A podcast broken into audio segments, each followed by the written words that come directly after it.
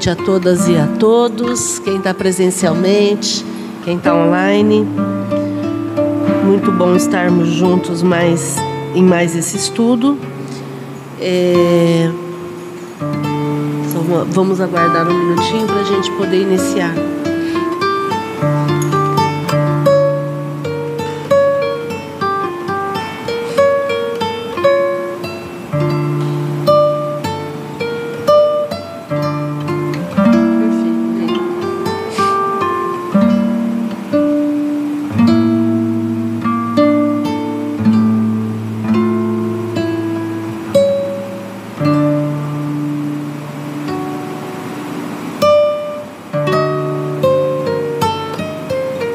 Tem que ser embaixo, não sei se ele sabe.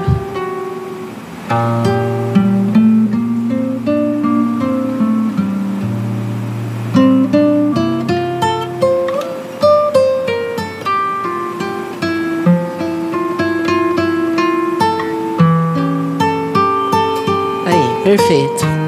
Perfeito.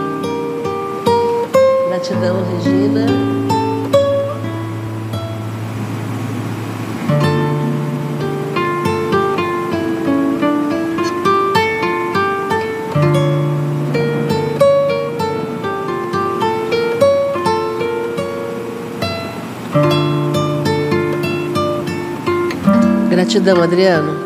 Você apaga a luz pra gente? Maria de Fátima, você faz a prece?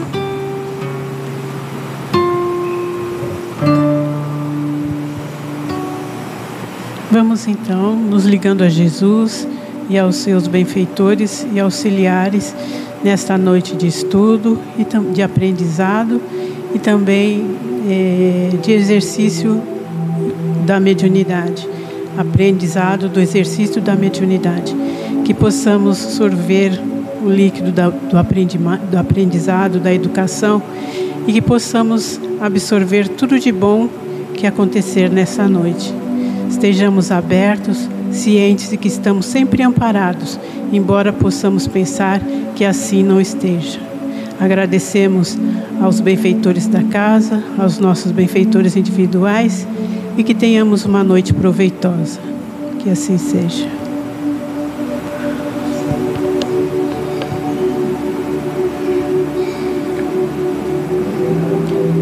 Muito bom. Nós estamos estudando o livro dos médiuns, terminando o livro dos médiuns, no capítulo 31, Dissertações Espíritas, que são mensagens sobre vários temas relacionados à mediunidade e hoje a gente vai ler uma mensagem do Channing sobre os médiums. Quem começa lendo para a gente, por favor? Sobre os médiums, 10. Todos os homens são médios. Todos têm um espírito que os dirige para o bem, quando sabem escutá-lo. Agora, que uns se comuniquem diretamente com ele, valendo-se de uma mediunidade especial, que outros não o escutem, senão com o coração e com a inteligência, pouco importa. Não deixa de ser um espírito familiar quem os aconselha. Chamai o espírito. Razão, inteligência é sempre uma voz que responde à vossa alma, pronunciando boas palavras. Apenas nem sempre as compreendeis. Bom, então, quer dizer, todos os homens são médiums. Todos nós temos uma mediunidade. A partir do momento que nós estamos encarnados e nós estamos temos um espírito, nós somos médios. Agora, nós tem aqueles que são os médios ostensivos que conseguem se comunicar com os outros médios. Quem não tem a mediunidade ostensiva vai ter a mediunidade intuitiva, se souber dar atenção ao que, aos instintos que às vezes a gente tem, aos pensamentos que a gente tem. E aí vai, vai, vai dar atenção a essa mediunidade e a essa mensagem com o coração e com a inteligência. É importante isso porque é, às vezes nem desenhando a gente acredita, né?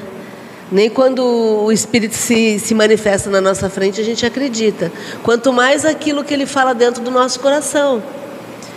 Agora, eu nitidamente já tive situações em que eu estava confusa e aí eu tive alguma ideia que não, que não era minha.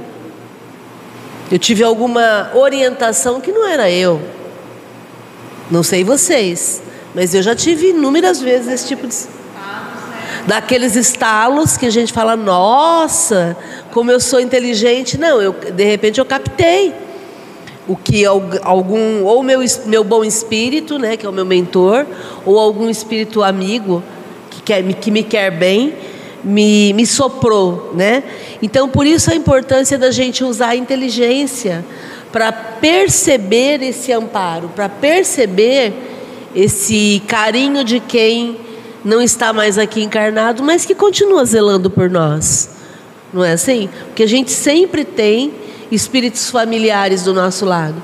Eu já comentei aqui, é, quando a gente tinha a comunidade terapêutica Felicidade, a gente trazia os rapazes para virem na reunião mediúnica para fazer a desobsessão, né?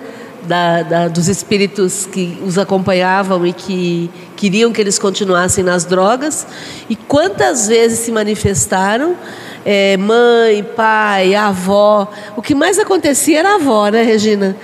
A avó era, era uma coisa assim de louco, como, como elas se comunicavam. Por quê? Porque são espíritos que são queridos, é, é, aquelas pessoas eram queridas para esses espíritos, e esses espíritos, embora desencarnados, não os abandonaram.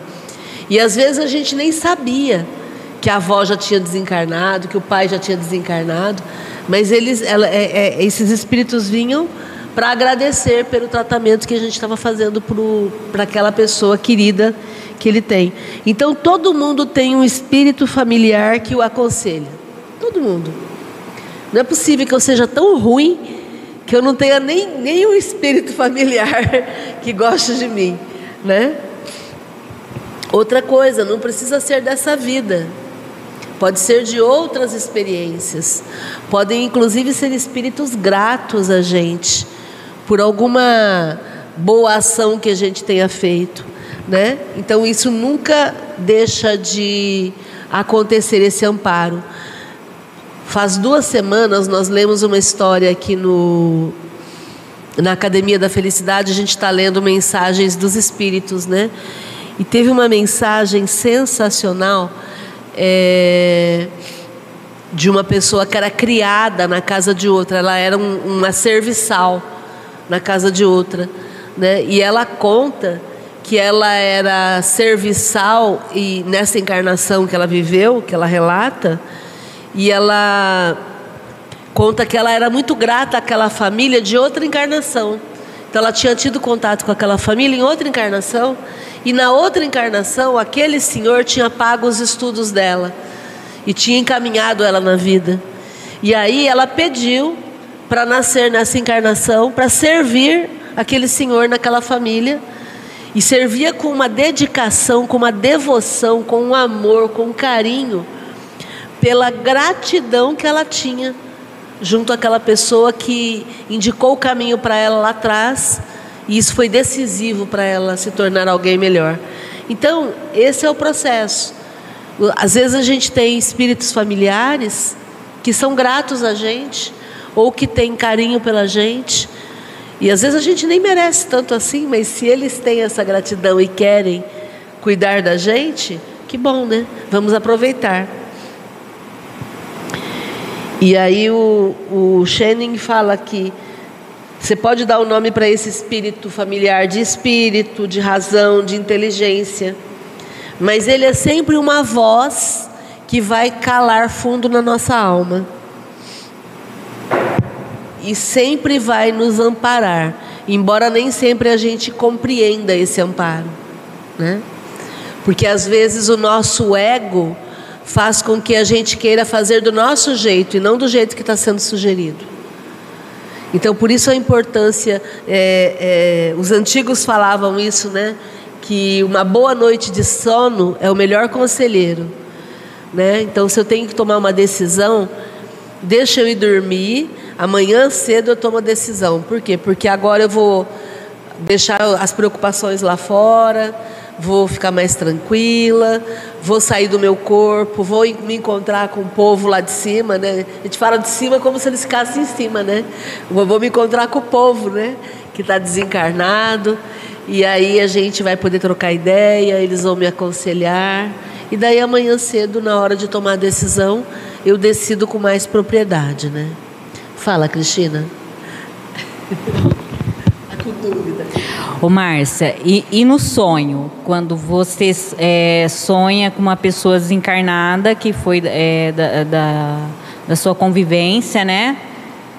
E, e, bom, deixa eu explicar melhor. É, eu tinha um amigo que nós fomos criados junto, é como se fosse um irmão mais velho. Só que ele era paraplégico, não andava. Então a gente andava junto, viajava junto e eu ajudava muito ele, né? E ele veio a desencarnar aos 38 anos. E eu fiquei muito mal, né? Fiquei mal mesmo. E aí eu, eu dormi e, e, na, e, no sonho, não sei se era sonho, o que, que era, nós saímos de moto, porque ele dirigia só carro, né? Ele, mas no sonho nós estávamos de moto. E ele dirigindo? E ele dirigindo. Aí, como eu sempre ajudei tudo ele é, a descer é, do carro, tá, por causa da cadeira de roda, eu fui tentar pôr o pé no chão na hora que ele começou a parar. Aí ele falou assim para mim: Cris, não se preocupe. Agora eu, eu consigo me segurar. E pôs o pé no chão. Então, isso para mim, assim, é, não sei se foi sonho, se, se eu queria de alguma forma me ficar bem, né, com a morte dele. Então. Então, a doutrina espírita explica o sonho de duas formas. Tem a parte da vivência espiritual, que pode ter sido isso que aconteceu. Você saiu do corpo, se encontrou com ele e ele já estava bem. Ele, quem tinha o defeito era a, da paralisia era o corpo físico e você se encontrou com ele em espírito, entendeu?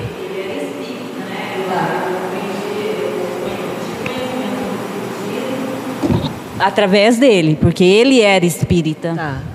Então, provavelmente foi um sonho espírita, como a gente chama, que é quando você se desliga do teu corpo e se encontra com quem você tem afinidade. Entendeu? E aí parece realidade. Tem sonho que parece filme. Dados os detalhes que a gente consegue ter. Então pode ser que seja isso. Entendeu? E para te dar um choque de realidade também, mostrando que agora ele está em outra realidade. Quem tinha o defeito físico era o corpo físico. E esse corpo físico ficou na terra. Né? Agora, também podem ser sonhos reflexivos, isso é muito comum também. Se eu estou muito cansada, ou se eu estou sob efeito de alguma substância psicoativa, né? bebida ou droga, ou se eu estou muito estressada, muito preocupada, eu não consigo dormir direito. Então eu não entro naquela fase do sono REM, que é aquela fase de descansar. Eu fico com sono superficial, sono leve. E aí eu fico reverberando tudo aquilo que aconteceu durante o dia. Então é muito comum a gente sonhar com as nossas preocupações, que é uma péssima forma de viver a noite. Né? Primeiro que a gente não vai descansar e segundo que a gente vai ficar remoendo com a gente mesmo aquilo que aconteceu. Então nós não vamos chegar numa solução legal. Entendeu? Por isso que a melhor coisa quando a gente vai dormir é dormir. E parar de se preocupar. Entendeu? Comentários? Quem continua lendo para a gente, por favor?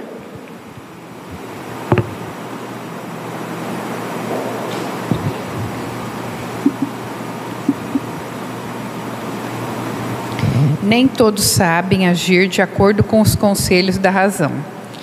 Não dessa razão que antes se arrasta e rasteja do, do que caminha. Dessa razão que se perde no emaranhado dos interesses materiais e grosseiros. Mas dessa razão que eleva o homem acima de si mesmo, que o transporta a regiões desconhecidas, chama sagrada, que inspira o artista e o poeta. Pensamento divino que exalça, exalça o filósofo, arroubo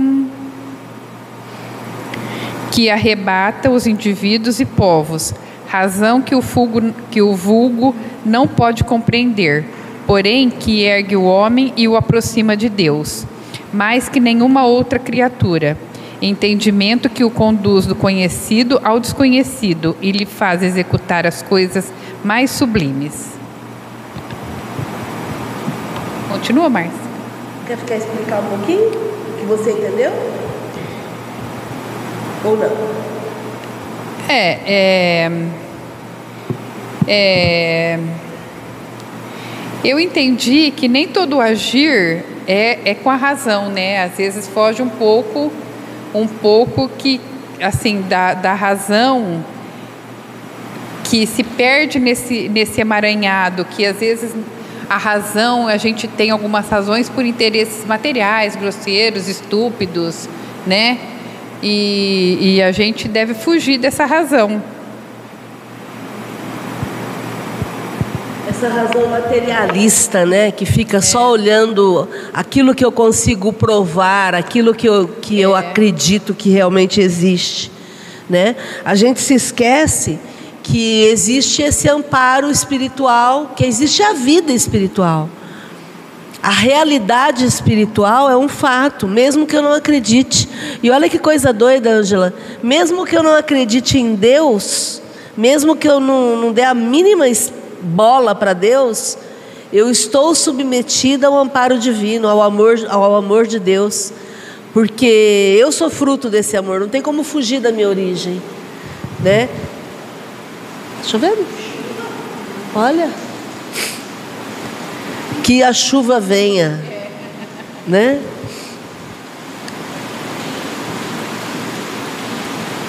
Então, muitas vezes, quando a gente fica só no, no, na razão, a gente não encontra muitas respostas, né?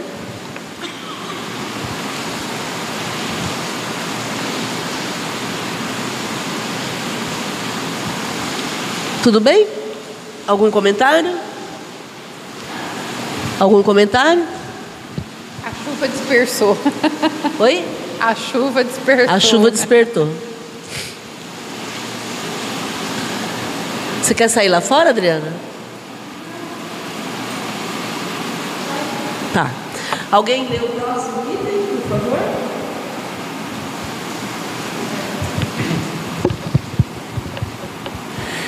Escutai essa voz interior, esse bom gênio, que incessantemente vos fala, e chegareis progressivamente a ouvir o vosso anjo guardião, que do alto dos céus vos estende as mãos. Repito, a voz íntima que fala ao coração é a dos bons espíritos e é deste ponto de vista que todos os homens são médiums.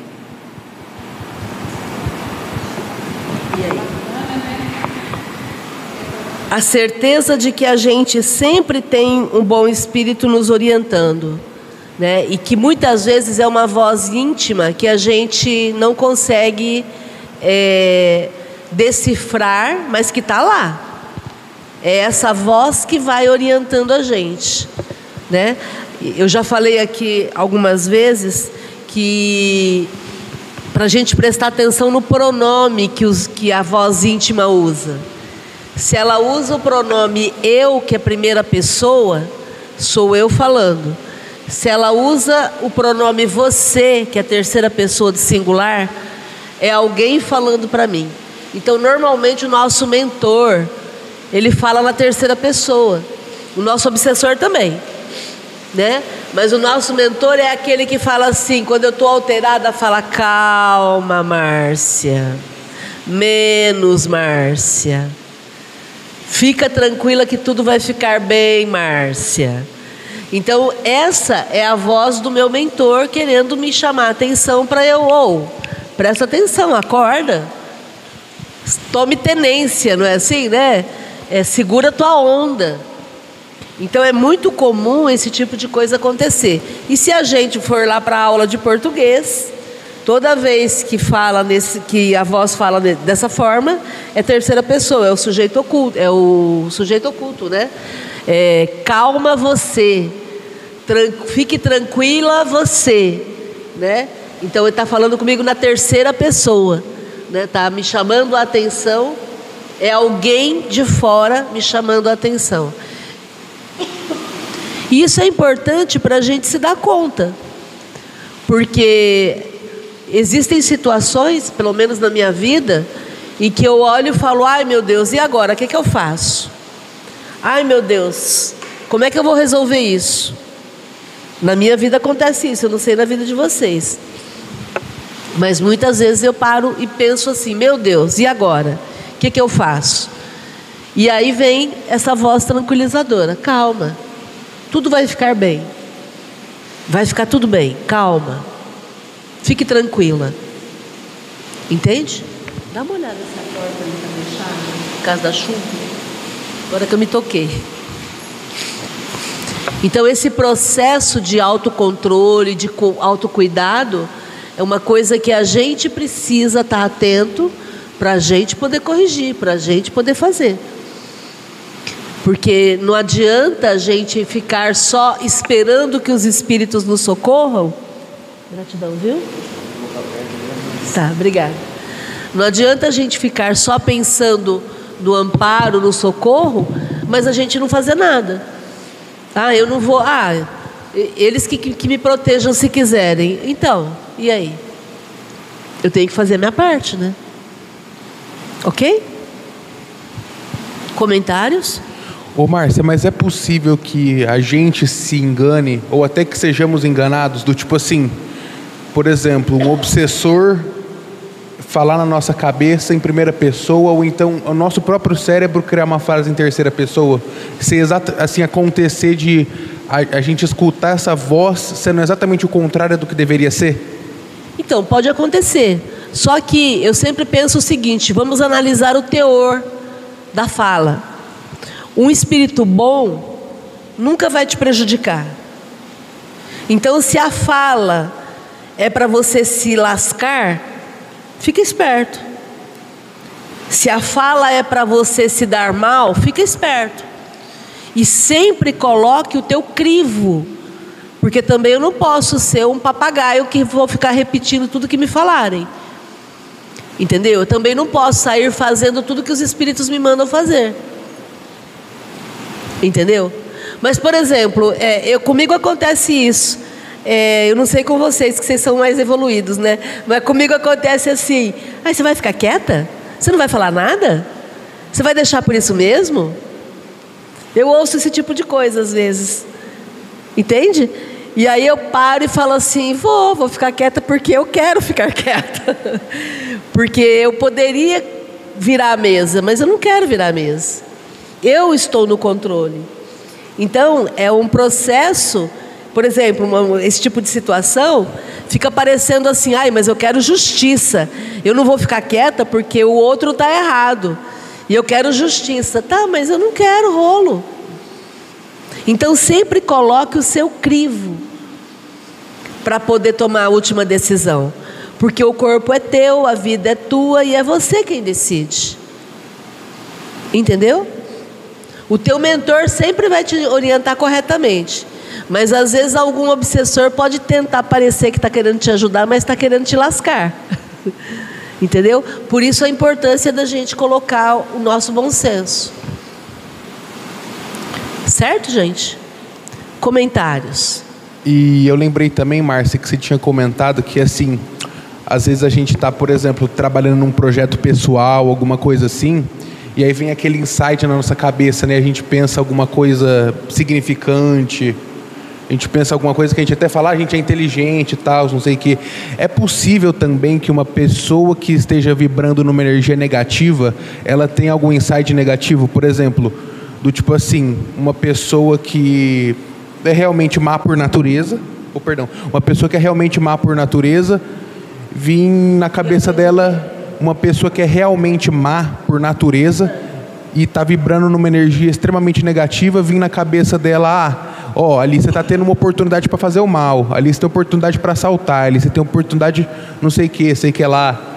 Sabe assim, exatamente o oposto de uma pessoa que está, por exemplo, fazendo uma pesquisa científica e aí vem vem alguma coisa extremamente brilhante na cabeça dela que pode ajudar muita gente. A gente pode ser intuído para fazer o mal. Só que não, eu vou só corrigir a tua fala, porque tem uma coisa aí que não é uma informação verdadeira. Ninguém é mal por natureza. Não existe a maldade no estado puro. Ninguém foi criado para ser mal. Entendeu? O que acontece é que nós fomos criados para progredir, para sermos luz. E eu escolho o caminho da maldade. E aí eu posso ficar milênios no caminho da maldade. Até o dia em que eu vou enxergar a luz e vou me dar conta que eu estou perdendo tempo. Porque eu não fui criada para ser malva, para ser má. Entendeu? Nós fomos. Nós, a, a, a beleza da criação do mundo é voltada para o bem. É o bem, o bom e o belo. Tudo que você observar na natureza e na vida se encadeia. Por exemplo, você que trabalha com jardinagem, Cris, você não fica encantada com a beleza, com a perfeição, como as, as folhas se encaixam. Quer dizer, é, é impossível eu olhar para a natureza e não ver que existe um planejamento. É impossível eu olhar para o seu rosto e não imaginar, Walter, que não existe um planejamento. Como que a, a, a, a orelha cresce numa proporção, percebe? E aí gera uma harmonia no teu rosto. Ah, mas tem pessoas que têm orelha muito grande ou muito pequena, os olhos desnivelados. Sim, sim. Como também na natureza existem situações assim, mas são a exceção. A regra, a regra é a harmonia, é a beleza, é o, o, o bom, o belo e o, o e, e para o bem, para o bem, para o bom e para o belo. Essa é a regra, entendeu? Então ninguém foi criado para ser maldoso, para ser mal. Mas a pessoa pode escolher o caminho do mal e ela pode ser intuída por alguém que tem a mesma afinidade. Entendeu? Porque aí é uma questão de vibração elas vibram na mesma faixa, né? E vibrando na mesma faixa, elas vão ter os mesmos interesses. Tem pessoas que querem ver o circo pegar fogo. Tem pessoas que querem ver a água ser derramada. Tem pessoas que, que sentem prazer naquilo, em ver tudo dar errado. Até o momento em que ela entende que isso não vai ajudá-la. Pelo contrário, isso faz com que ela esteja em sintonia com o lado ruim da força. Entendeu? Então você diz assim que a maldade em si ela é uma falha da carne, mas o espírito ele é programado para ser luz. Para ser luz, sim. Entendeu? Vai chegar um momento em que a gente vai fazer a carne alcançar essa luz junto do espírito e aí a gente não vai mais precisar reencarnar. Quando eu for perfeita, você for perfeito, para que reencarnar? Se a reencarnação tem como função o progresso do espírito. Entendeu? Eu acho isso tão lindo, né? Porque é pura filosofia, né? Só um minutinho, seu José. Oi, Renata. Não, é, você falando assim me fez lembrar um livro que eu estou lendo e que é bem interessante, que é para você descobrir os seus talentos. E lendo esse livro, eu aprendi uma coisa. Nós, se formos analisar, a gente ensina errado, cresce aprendendo muita coisa errada, porque os nossos pais sempre focam muito no que o não pode ser feito, né? Vai, não pode isso, não pode aquilo, tal. E acaba se esquecendo do que é para ser feito.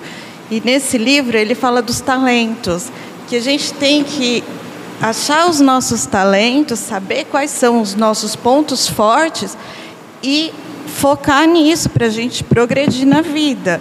E a gente acaba focando o oposto, que é nos pontos negativos, e tentar melhorar eles. E acaba se esquecendo dos pontos fortes. E eu acho que, a, que encaixou muito bem a hora que o nosso amigo leu esse pedaço aqui, que ele fala: o nosso anjo guardião está o tempo todo nos auxiliando, só que a gente tem muito hábito de. A gente dá muito mais valor para o obsessor. Pode ver que 90% da coisa não está. Gente, porque a gente só olha para o negativo. Ah, isso não está bom, isso não está certo. Não... Então você foca o tempo todo. Você pode ver que a gente fala muito mais do obsessor, do que não está dando certo, do que o do mentor, que ele está ali o tempo todo falando, caramba, e a gente acaba não dando ouvidos. E aí me vem a palavra de bíblica, né? Ter olhos de ver, ouvidos de ouvir e focar no bem o tempo todo, porque é a gente que escolhe para onde vai estar tá olhando, né? Então ficou bem claro isso, ficou bem bacana assim de analisar isso. Em, em, em qualquer situação que a pessoa se encontra, o silêncio e a calma é muito importante. Sim, sim. Não, assim, e também a gente teve uma mensagem dessa alguns dias falando exatamente que a gente foca muito no negativo. Por isso que parece que está tudo tão ruim. A gente só foca no negativo. Vamos focar mais no positivo para ter mais positividade e as coisas melhorarem com mais rapidez, né?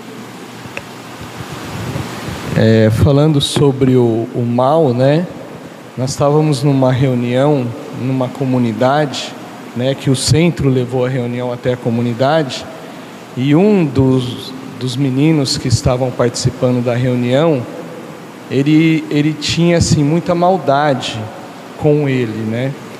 E dentro da reunião, ele teve um insight assim que ele pegou e olhou para todos assim e falou assim: "Eu não sou tão mal assim, eu tenho um amor dentro do meu coração", né?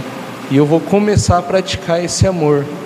Ou seja, ele estava é, engajado, envolvido num meio, né, que os comportamentos dele, é, ele fazia maldade nos comportamentos, tudo, que era até uma forma de sobrevivência da, do meio onde ele estava, né? E quando ele teve a oportunidade de olhar para isso, de olhar para o amor, de amar, de se sentir amado, né, ele pegou e mudou completamente o comportamento dele, né, que cai muito naquilo que a Márcia falou, o, não existe o mal totalmente, né, e muitas vezes a pessoa ela está numa situação ali de desequilíbrio total, às vezes até por sobrevivência.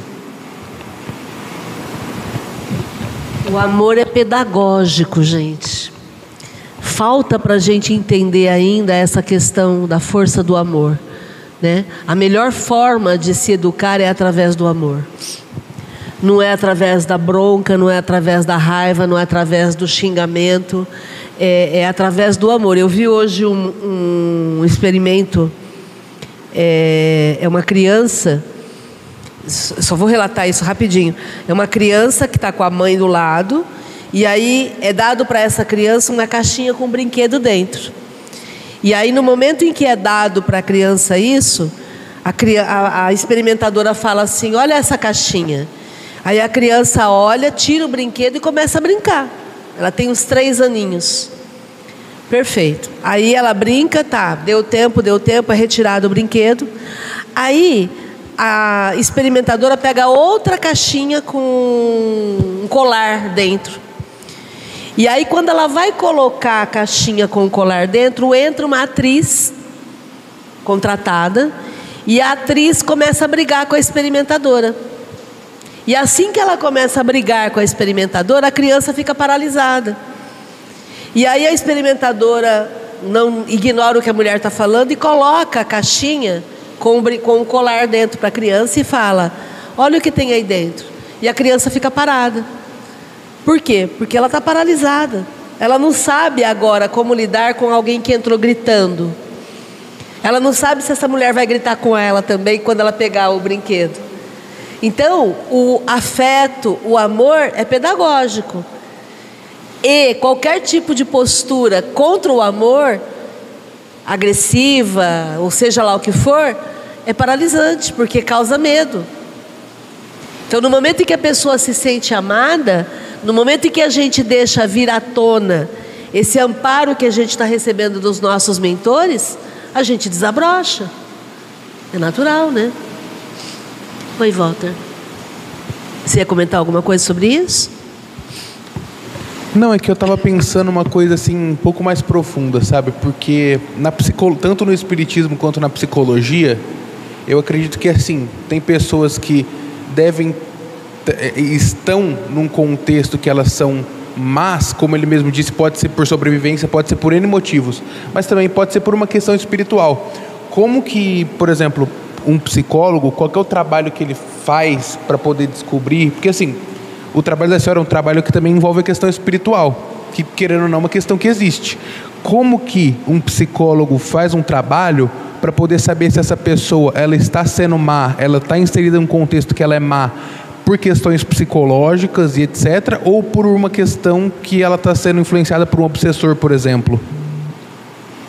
Dá para saber isso? Às vezes é as duas coisas. É muito comum acontecer as duas coisas, porque todos nós aqui, todos, nós temos o nosso espírito protetor nesse momento aqui com a gente. além dele, a gente tem mais uma turminha, que pode ser alguém que quer o nosso bem ou não. Então, todos nós somos rodeados por uma nuvem de testemunhas, como dizia Paulo de Tarso, o tempo todo. Então, pode ser que aquela, aquele paciente esteja sobre a ação espiritual. Entendeu? Só que a gente nunca tem certeza se é só a pessoa, se a maldade vem só da pessoa ou se a maldade vem também da influência espiritual. O que, que eu posso dizer é que quando a pessoa tem uma personalidade maldosa, ela aumenta a chance de ter más companhias. Então, um psicopata, por exemplo, que é uma doença, ele com certeza tem um, um, espectadores que o acompanham. Entendeu? Por isso que a gente sempre orienta um tratamento holístico, né? Não adianta só dar medicação. Você tem que dar a medicação para controlar o comportamento, mas também você tem que indicar o atendimento psicoterápico para ele aprender a pensar de forma diferente, aprender a fazer escolhas diferentes. E aí também a gente recomenda a associação com tratamento espiritual, para ele poder limpar essas companhias ruins. Entendeu? Tem uma pessoa, se eu não me engano, ela é médica psiquiatra, a doutora Ana Beatriz Barbosa. Acho que Ana Beatriz, sim, dela. ela é psiquiatra. E ela trabalha, ela tem livros falando sobre psicopatia, sim. sociopatia e etc.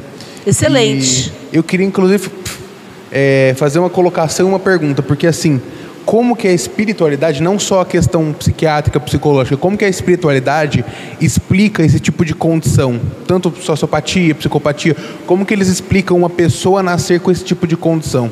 E assim, por exemplo, a doutora Ana Beatriz Barbosa, eu gosto bastante do trabalho dela, só que eu acho que ela, ela demoniza um pouco, sabe, porque ela fala que, por exemplo, psicopatia a gente não pode atrelar, a gente não pode chamar de doença mental, porque seria uma ofensa aos doentes mentais. Porque, por exemplo, uma pessoa que está em surto psicótico, ela vai te ferir, ela vai te agredir, porque ela está simplesmente no estado que ela está desesperada e que ela não sabe onde ela está e ela não sabe o que ela está fazendo. Agora, um psicopata vai fazer isso por prazer, sabe? Mas eu realmente fico confuso. Isso daí é realmente uma doença, ela demoniza demais, ela leva muito para esse lado assim. Ou qual é a opinião da senhora? O que, que você acha assim? Eu adoro a doutora Ana Beatriz. Eu acho que ela é muito profissional naquilo que ela coloca e ela é uma acadêmica. Ela é professora. Então, o acadêmico, ele não, normalmente, ele não considera o lado espiritual. Entendeu? É, normalmente. É óbvio que tem acadêmicos, né? A tua mãe é uma, que é acadêmica, né? Professora universitária mas ela é uma pessoa espiritualizada, tem a, a visão espiritual. Então, é, normalmente os acadêmicos são focados só no que a matéria diz, só no que o físico diz. Então, a, a doutora Ana Beatriz ela tem uma postura pessimista com relação a, a, ao tratamento, entendeu? Por conta disso. Né? Os cientistas, via de regra, que são, que são acadêmicos, que são é, mecanicistas, como a gente chama, que são materialistas, eles são pessimistas. É, porque eles não conseguem enxergar uma solução para aquilo, entendeu? Mas o, a parte teórica e a parte de explicação da doutora Ana Beatriz é perfeita, perfeita. Né? Ela é, é didática, né? muito didática, sabe muito, sabe muito. E, e ela presta um serviço muito bom para a população em geral, quando ela vai explicando as doenças psiquiátricas. Entendeu? E, do meu ponto de vista, não conheço ela pessoalmente, mas eu acho que ela é, é ela não acredita em, em, algo além da vida, no meu entendimento. Nunca vi ela falar sobre isso. Então, para ela, aí vai ser a visão da medicina. E a visão da medicina é a, é a visão mecanicista é aquilo que eu consigo ver. E a gente que trabalha com o espírito, a gente sabe que existem muito, muito mais coisas entre o céu e a terra do que possa pensar a vossa filosofia, né?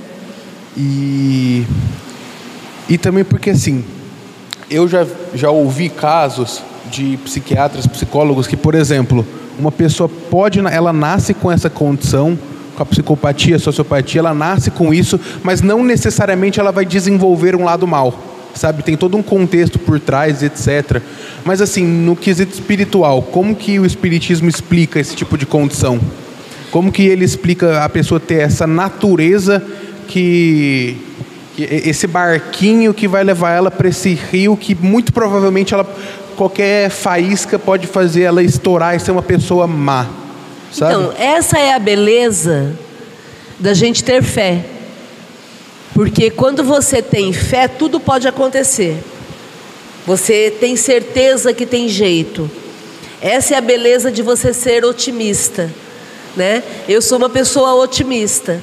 Então, quando, eu, quando surge um diagnóstico, mesmo que a medicina ou a psicologia diga que não tem cura, eu sempre penso no que, que a gente pode fazer para melhorar a condição daquela pessoa, ainda que ela não se cure. Entendeu? Então, quando você vê alguém com uma psicopatia, que é um caso extremo né, de, de, dentro das doenças mentais, onde a empatia com pessoas é zero. A pessoa que é psicopata, ela não, ela não se importa com o teu bem-estar, ela quer que você se dane. Ela não está nem aí com você. Então, quando a gente lida com pessoas assim, eu já atendi alguns pacientes nessa condição, eu sempre penso o seguinte: o que, que eu posso contribuir para que essa pessoa se sinta melhor? Diante dessas características que ela traz. Aí a gente entra num campo, que é um campo relativamente novo, porque tem vinte e poucos anos, que é o campo da epigenética. Uma coisa é a genética, então a genética é, se você tem pais esquizofrênicos com uma doença psiquiátrica, você aumenta a chance de também ter esquizofrenia. Se você tem pais que tiveram Alzheimer, você aumenta a chance de também desenvolver Alzheimer. Isso é genética. Mas aí entra a epigenética. Entra a epigenética, que é aquilo que está em torno. Epigenética é tudo o que acontece que não é genético. Então, onde você vive, com quem você vive no dia a dia, como que você lida com a tua doença, como que você trabalha isso tudo. Nós tivemos um caso aqui no GO que a gente acompanhou, a Nair. A Nair foi um caso que quem conheceu a Nair? A Adriana, a Elídia, a Regina e o meu pai. Não sei. É, a Nair ela tem, ela tinha talassemia, é, talassemia major que é uma doença que mata, é a doença do Mediterrâneo, né? Que mata as pessoas, as mulheres da família, na faixa dos 20 anos. Mas a Nair se negava a morrer. Se negava. Ela começou a, a ficar depauperada, foi perdendo mobilidade, ficou grávida, ela era casada, ficou grávida, precisou abortar, aborto terapêutico, porque ela não podia gerar uma criança, senão ela morria com muita dor no coração, ela se submeteu ao aborto terapêutico. Ela foi perdendo qualidade de vida ao longo dos anos. Então ela começou a andar com bengala, depois começou a andar com andador. No final estava andando de cadeira de rodas, mas lúcida. Lúcida ao ponto do hematologista dela virar para ela e falar assim: Nair, por esses teus exames você tinha que estar na cama. E ela virou para o médico e falou assim: Doutor, guarda teus exames aí que eu estou indo para o cinema, no shopping. Essa era a Nair. A gente conheceu, ela tinha um espírito forte. Ela queria viver.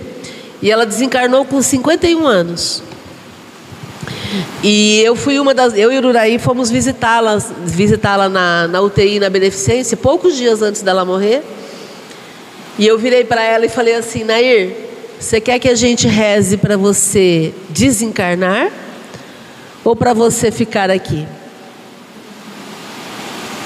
Eu não sabia o que fazer. Aí ela virou, ela tinha um bom humor, ela era sarcástica, tinha um bom humor.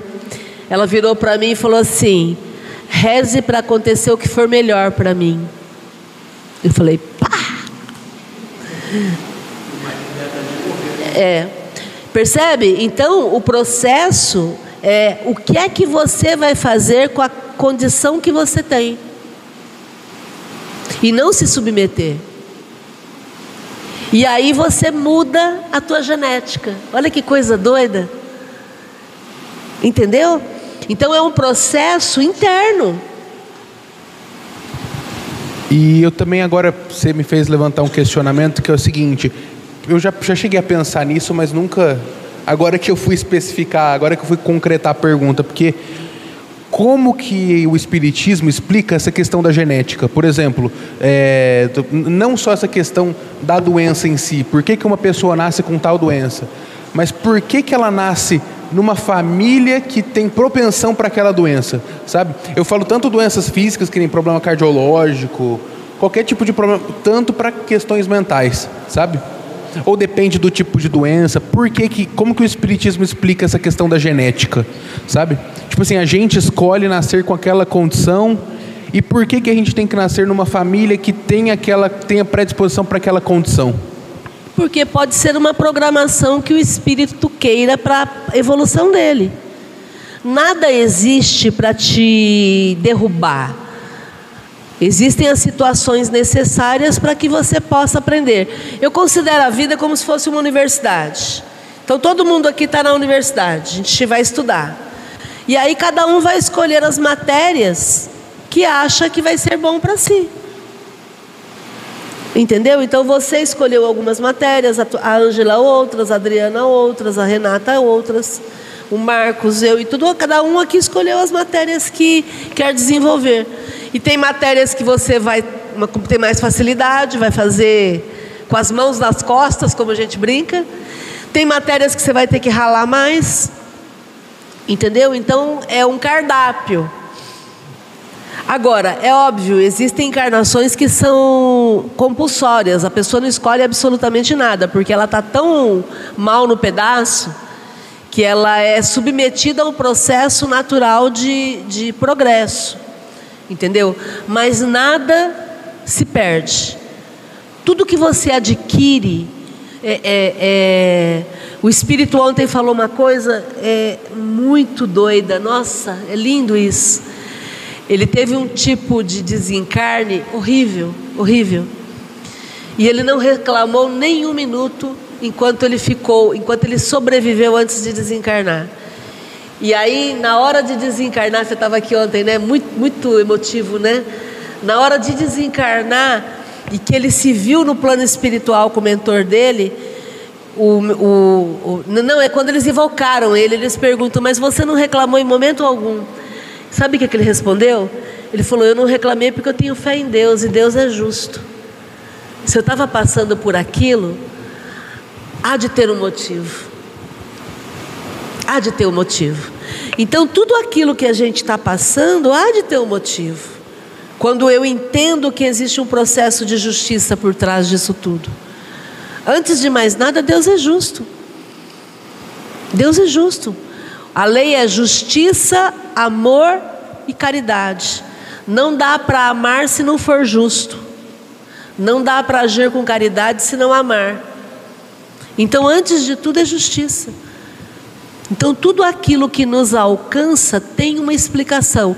É que a gente é imediatista, né? Eu quero saber logo. O que, que, foi que aconteceu para eu estar tá passando por isso? Às vezes não tem nada a ver com, com, com o nosso passado, tem a ver com o futuro, as escolhas erradas que eu fiz. Então eu vejo que a maionese está fora da geladeira, eu quero comer a maionese. E aí vai me desarranjar o intestino e eu falo, ai, mas foi Deus que quis. Não, fui eu que fiz uma escolha inadequada sobre a porcentagem que fala que todo mundo põe a culpa na vida passada, vida passada, e ela fala que, né, na verdade, nós, nessa encarnação, tipo assim, 1% é da encarnação passada, os 99% é o que nós fazemos hoje. O Evangelho fala sobre isso, causas atuais das nossas aflições causas é, é, é, anteriores e causas. É um capítulo do Evangelho, causas anteriores das nossas aflições e causas atuais. É no capítulo 5, Bem-aventurados os aflitos. Acho que é capítulo 5. A gente vai ver lá que muitas das coisas que nos acontecem são escolhas inadequadas agora. Entendeu? Agora, se eu estou numa condição que é que eu nasci desse jeito, nasci nessa família, com uma genética para o câncer ou com uma genética para o Alzheimer, é, o meu ponto de vista é o seguinte: bom, o que, que eu tenho que aprender com isso?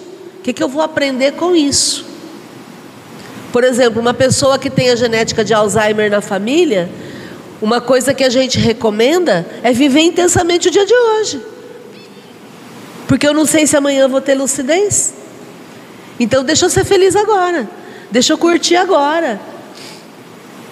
Porque pode ser que quando eu ficar mais velha eu desenvolva o Alzheimer e eu não quero perder os bons momentos, né? Deixa eu fazer mais uma última pergunta aqui, passar o microfone que minha mãe, coitada, já está uma meia hora querendo fazer a pergunta dela. É, mas por que, que a espiritualidade divide em panelinhas, por assim dizer? Por que, que nessa universidade tem, tem, tem grupinhos? Vamos usar essa metáfora, sabe? Por que, que uma família tem genética para certa coisa, outra família tem genética para outra coisa? Por que, que eu tenho que nascer numa família que tem propensão para ter aquilo? Porque são as necessidades que você tenha. Entendeu? Você tem necessidades diferentes das minhas, diferentes da, das da Cristina. Ah, existem famílias que são. É, é, que trabalham muito bem esse processo, fazem um acolhimento e muitas vezes a pessoa não tem a doença na família, mas ela consegue dar o acolhimento para quem tem. Entendeu? Porque a gente nunca está sozinho. Nós somos. Tem um meme que, que circula na internet que você nasceu sozinho e vai morrer sozinho. Sim, ok. Mas isso é uma mentira. Por quê? Porque você nasceu de alguém, você foi gerado, né? você, não foi, você não brotou, você nasceu de alguém, você foi alimentado por alguém. Nós vivemos em comunidade o tempo todo. Entendeu? Então a gente está sempre se apoiando. Posso responder um? Pode. Eu penso. Você nasce nessa pessoa, é, nessa família, filho, que tem problemas cardíacos ou propensão a ter um, um câncer, para você se moldar, não é moldar a palavra que eu quero falar, para você é, é, se dominar. Então você nasce numa família com, gen, com genética e propensão a, a, a cardiopatia. Aí você vai lá e fuma. Você vai lá e? Fuma. Ah, tá. Você sabe que não é para você fumar. Você aumenta então, a chance de é, adoecer. Então você não está passando na prova que Deus te botou nessa família. Tá. De ter um câncer de pulmão ou um problema de coração, porque o cigarro vai te causar isso. Olha, ontem à noite eu e o Uraí assistimos uma entrevista com a Maiana Maiana Katz, aquela pesquisadora de genética que é sensacional, sensacional. Ela falando, ela, ela é geneticista, né? Gente, mas cada coisa que a mulher falou, cada coisa, sabe? E uma das coisas que ela colocou é, é, é essa história do, do mito de que fumar atrapalha, caminhar melhora, tem tanta coisa acontecendo no campo da genética. É claro que quando você abre um peito de alguém que é fumante, você vê o pulmão todo estrupiado. É óbvio. E quando você abre o peito de alguém que não fumou, você vê o pulmão rosadinho, bonitinho. Bonitinho. Mas o que a Maiana fala é a questão da satisfação de viver. Que isso sim mantém a vida da gente se sentir feliz com aquilo que a gente é, com aquilo que é, em vez de eu ficar reclamando, sabe, de eu ficar, ai, que maldição, ai, que, que coisa horrível. Entende? É lidar com o bom humor. Então ela falou várias coisas. Ela falou que o bom humor aumenta a longevidade. A capacidade de brincar aumenta a longevidade. Poxa vida, se isso aumenta a longevidade, o que, que faz morrer? O mau humor, o estouro, o nervosismo. Entendem? E ela, ela critica exatamente isso. A gente fica cuidando muito do corpo, mas a gente não controla nossas emoções. Ela pesquisa as pessoas mais longevas do mundo, pessoas que mais vivem que mais viveram.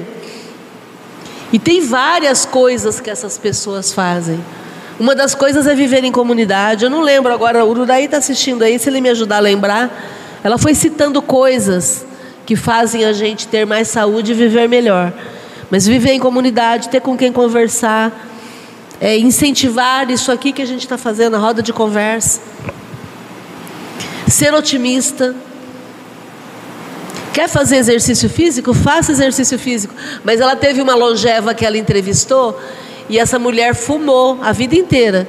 E estava com 104 anos. E aí ela virou para a mulher e falou assim: Mas seus médicos não falavam que você não podia fumar? Ela falou: Quatro me falaram, mas eles morreram antes de mim. Entende? Então, é claro que fazer exercício físico, cuidar da alimentação, isso aí é o básico. É o básico. A gente tem que fazer mesmo, tá? Mas mais do que isso, além disso, é a gente ter uma mentalidade longeva, uma mentalidade saudável. Hã? Viver com prazer. Então é desenvolver uma mentalidade saudável. Entende? E é isso. Certo? Alguém queria comentar alguma coisa? Ah, não, era você que queria falar? Tá. Algum outro comentário, gente? Tudo bem? O Varela, aquele médico, fez uma demonstração de um pulmão da pessoa que fumava. Sim. Gente, é a coisa mais triste de ver. Você desmancha uma rapadura, é o pulmão da pessoa que ela É, bem feio. Mais feio do que isso, porque eu fui enfermeira de centro cirúrgico, do Centro Cirúrgico de Cardiologia do Dr. Domingos Braille. Então abria-se o peito para operar o coração e lógico que a gente viu o pulmão. É muito mais feio do que uma rapadura. É feio. Uma rapadura que você põe no fogo e tosta é muito pior, muito mais feio. É, exatamente. Muito bom, gente. Bom, nós vamos interromper aqui e vamos continuar na próxima semana, tá bom? Fiquem bem, se cuidem. A semana que vem não tem feriado, né? Agora, agora nós estamos assim, né? Não. Perfeito, gente. Fiquem bem. Você que está assistindo online, dá um joinha aí para nós, curte a nossa reunião, assine o canal para você ser avisado do nosso próximo encontro. Vai ser segunda-feira com roda de conversa sobre o livro dos Espíritos. Na terça-feira nós temos a roda de conversa sobre a felicidade, que é a Academia da Felicidade, e na próxima quarta sobre o livro dos médiuns. E se inscreva no canal, é, ative o sininho para ser avisado e, e dá um joinha para a nossa reunião. Gratidão. Fiquem bem.